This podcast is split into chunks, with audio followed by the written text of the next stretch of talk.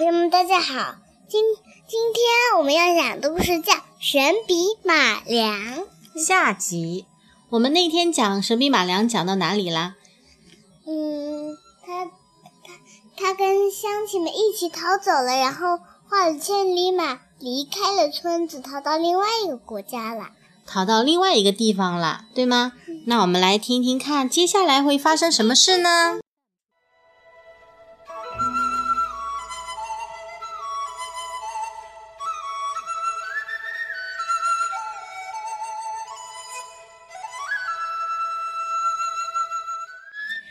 尽管到了异乡，马良的生活并没有恢复平静。官府四处张贴告示，悬赏捉拿他。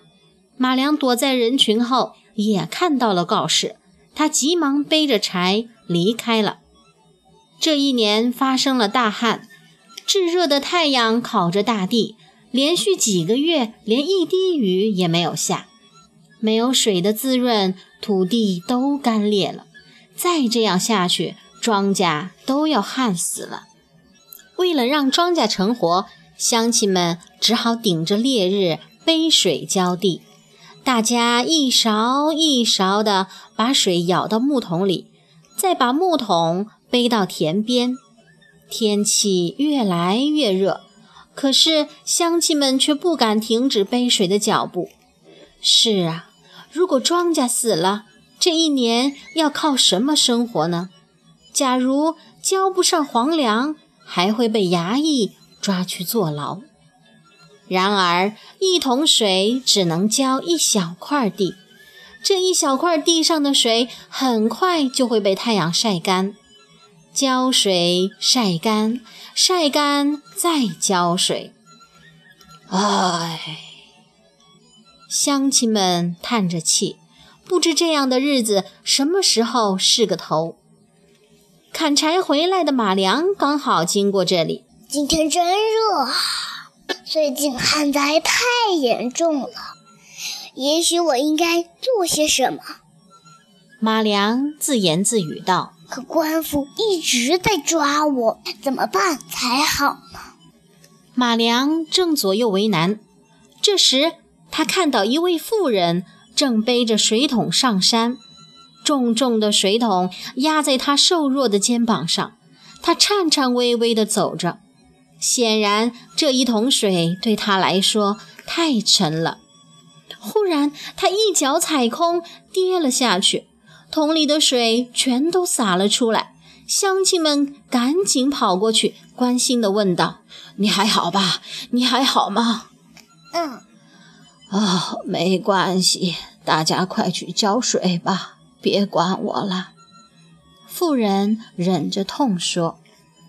马良下定了决心，不管冒多大的危险，他也要帮助乡亲们。他拿出神笔，大喊道：“乡亲们，别再背水了，用水车吧！”只见他用神笔在石头上画了一架水车。水车发出金色的光，变成了真的。乡亲们有水车用了。水车底部与低处的水相连，高处通向田地，这样就可以通过水车把水源源不断地运到田里。有了水车，乡亲们再也不用一趟趟地背水了。马良跳上水车。用力踩了起来，希望庄稼都能长得好好的。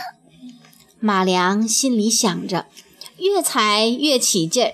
白胡子老爷爷，我答应您的，专为穷人画画，我做到了。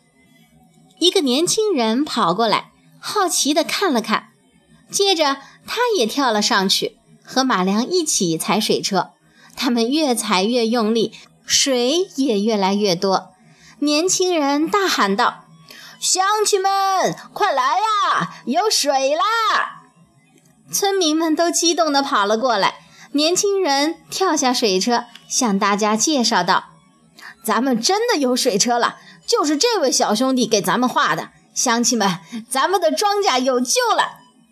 啊，有水啦！水车是从哪里来的呀？太神奇了！”这到底是怎么回事啊？乡亲们七嘴八舌地议论着。有了水车，大家别提多开心了。他是谁呀？一位乡亲问。他就是马良。听说官府正在捉他，他不顾危险，舍己为人，真棒！乡亲们热烈地讨论着。这时，一个衙役出现了。衙役推开乡亲们，拿着手铐向马良走了过去。哈哈哈哈哈！原来你就是马良啊！快跟我走！他粗暴地给马良戴上手铐。没想到你躲在这儿，终于捉到你了。衙役拉着马良就走，乡亲们聚过来拦住他：“你不能捉他，他是好人。”衙役推开乡亲们，恶狠狠地说：“滚开！谁敢阻拦，就跟他一起去坐牢。”马良被带到了县衙，县令得意地对马良说：“本官现在宣判，将马良处以死刑，并将怪笔没收。”衙役们夺走神笔，推着马良去了刑场。县令回到房间，仔仔细细地看着神笔，哈哈哈哈！现在它属于我了，这一下子可以想要什么就画什么了。他哈哈大笑着，仿佛屋里已经堆满了金元宝。县令对一旁的师爷说：“快来，给我画一棵摇钱树，很高很大的那种。”师爷接过神笔，向墙壁走去。哈哈哈 我要成为最富有、最富有的人啦！县令大声笑着。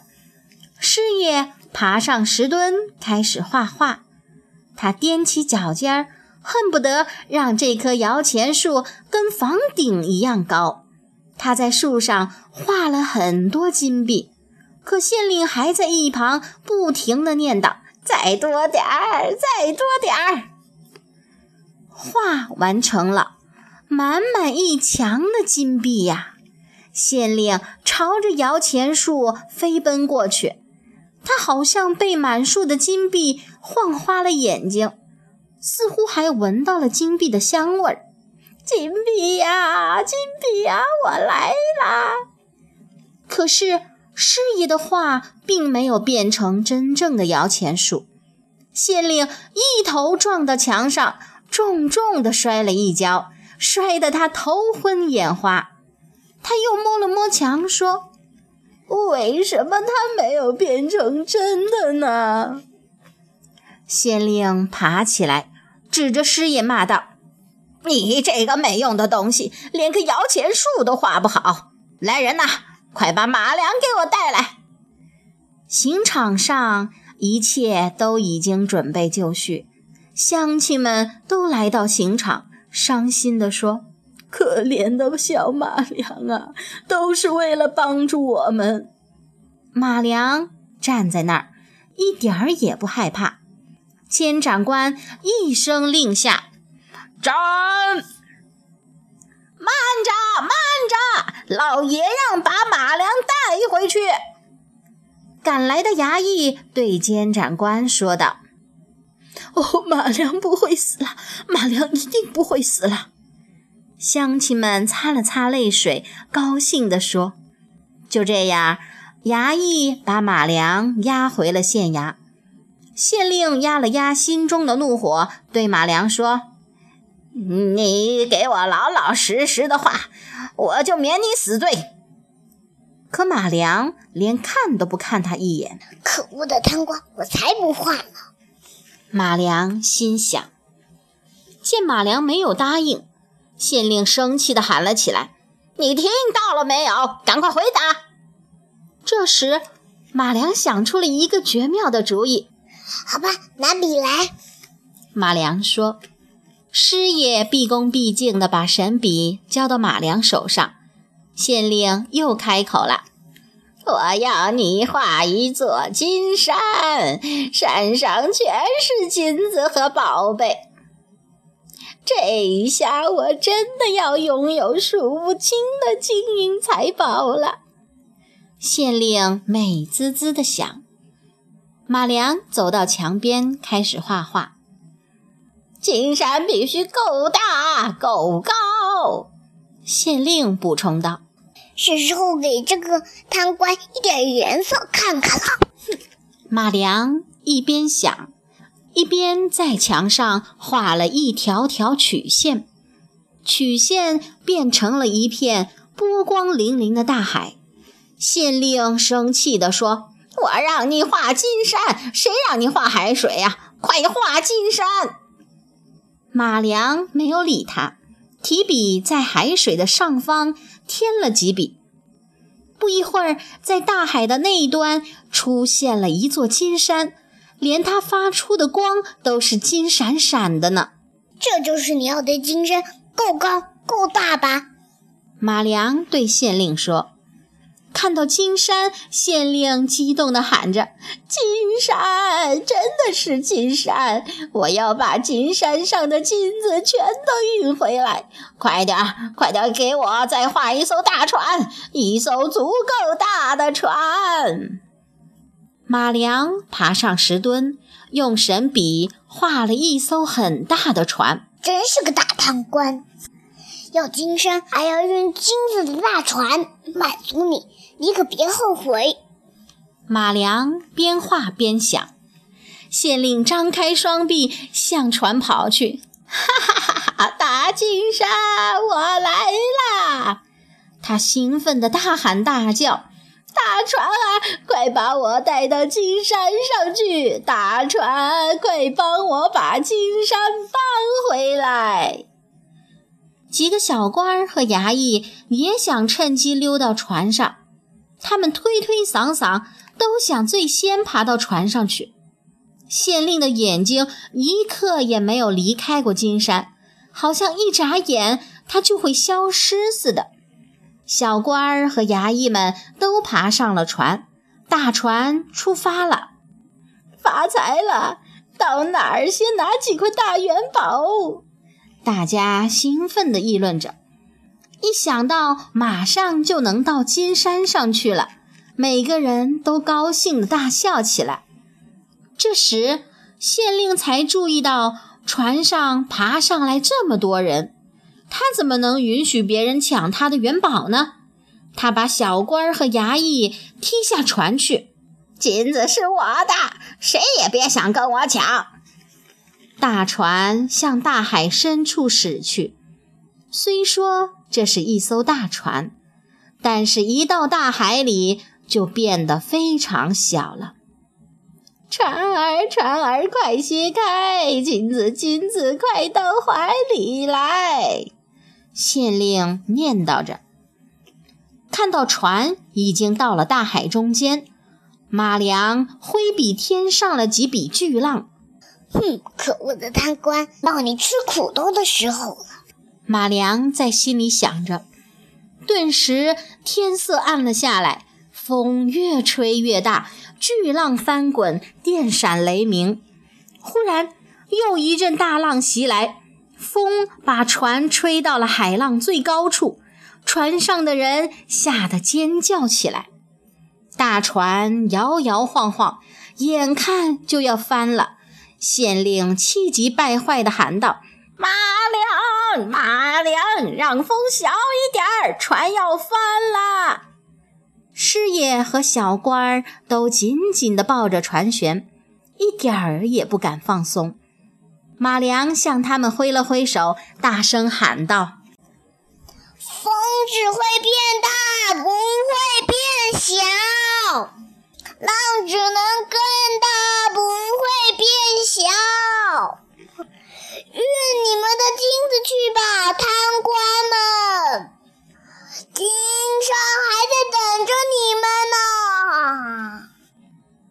娘的话音还未落，大浪再次卷来，打翻了大船，船上的人全都掉进了海里。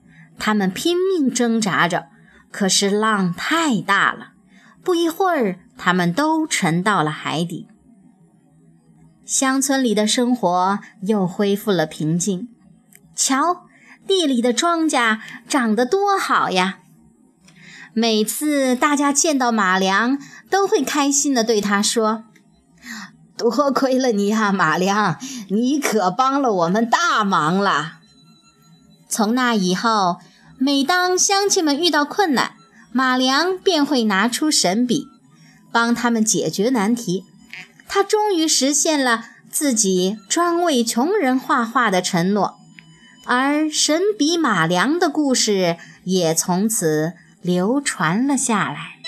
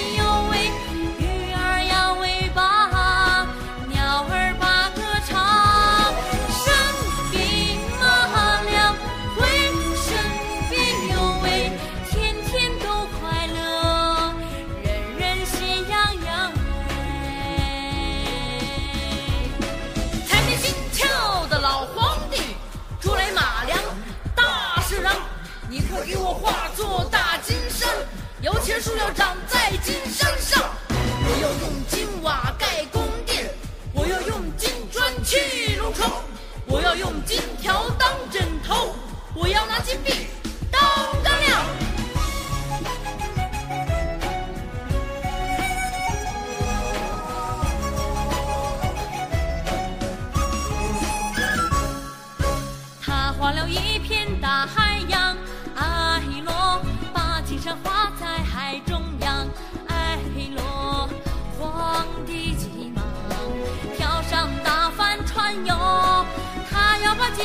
金币，乌鸦都抢光！